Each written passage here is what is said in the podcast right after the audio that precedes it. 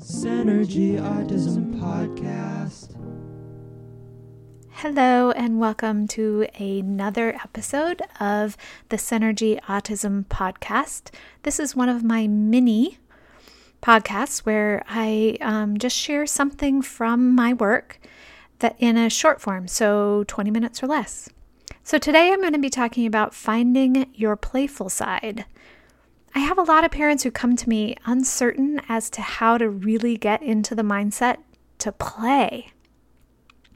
We are all in our busy lives, full of our to do lists and schedules. It's hard sometimes to get in the moment and relax enough to play. And sometimes, even when we try, we are left not sure what to do.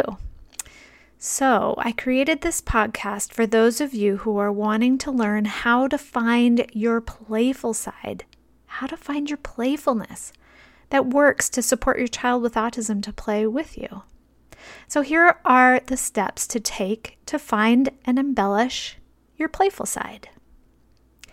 Number one, relax your body near where your child is sitting or in the path of where your child is running or moving safely. Plant yourself for your own groundedness as well as for your child to know where you are as they play. Get predictable to start.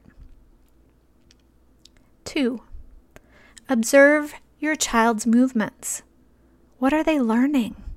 What are they exploring? Is it the way something shimmers in the light? Is it the way things fit together? Or is it something reminding them of a movie or a show they've watched? Three, stay quiet. Words are not only unnecessary, they can get in the way. Four, count to at least 60 silently while you are doing these things relaxing, observing, staying quiet. Observe and allow your presence to simply be known. Five, slowly make yourself mildly unexpected. What I mean by this is to do something just slightly unusual for you. This is going to be personality specific. So if you are typically very quiet, you might start making soft beeping sounds. if you are typically very talkative, you might go silent. If you are typically very fast in your movements, go really slowly like you are swimming in water. Think about tiny changes first that elicit a gaze or a notice, not a startle or defense response from the child. Let them be curious about you and your actions. Let the toys fade to the background while their curiosity to you is piqued. If you sense any scared, worried, or overwhelmed responses, for example, hunched shoulders, fearful looks, moving away, stop and go back to being predictable and stationary and quiet. Number six, respectfully touch or put your hand out to use similar materials as your child. If you're playing with a, with baby dolls, silently, no words, put a blanket on the doll. If you're playing with Lego, slide one of the Legos the child's way.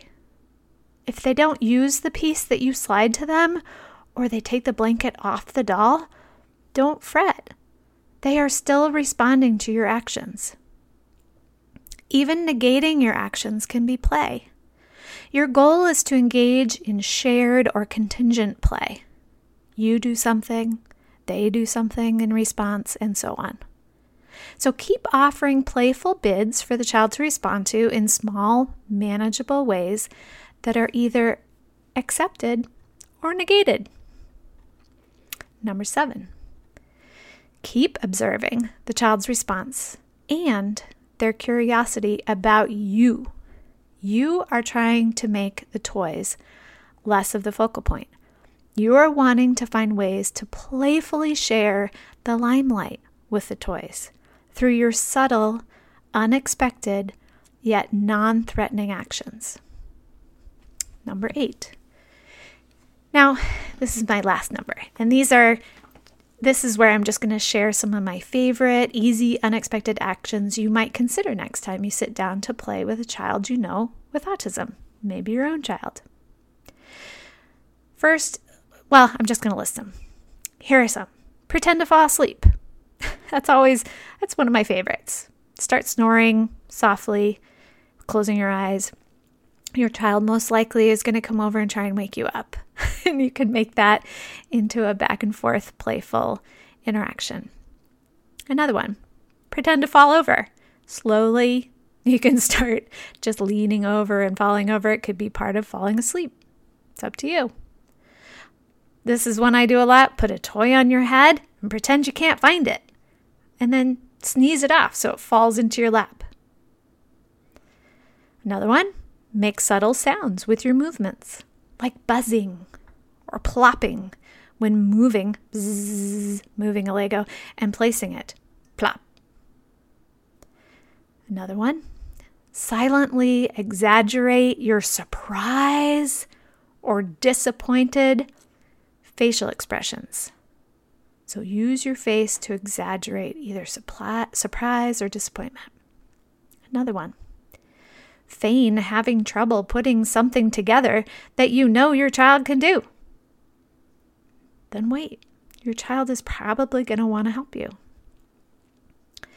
Another one, the last one place a toy near your child that you relocate every few minutes to be in a different spot. This could be like a stuffed animal, it could be a toy, it could be whatever, it doesn't matter. But slow your movements each time you reach for the toy before then moving it. So the spotlight is on your actions, not where you place the toy. As you and your child are comfortable in play together at this level with these ideas today, the world can open up.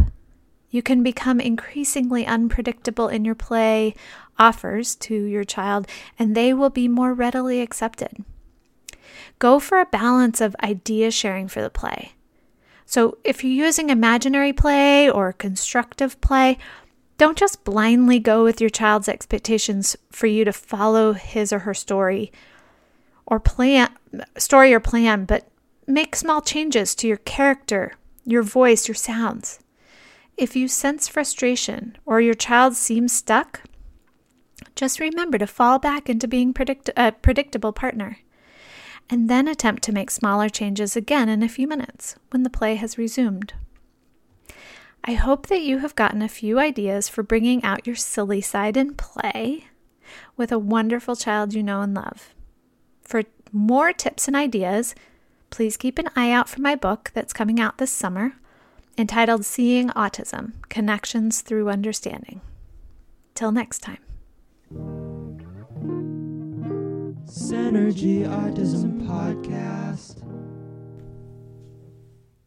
Thank you for tuning in to this episode of the Synergy Autism Podcast, where we bring research, information, and people together to best understand and love those with autism, also known as autistic individuals.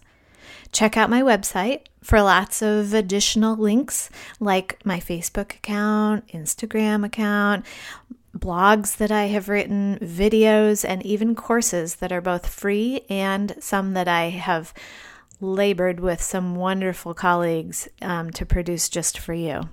And contact me with questions and ideas for future podcasts. I'm here, I'm listening. Till next time.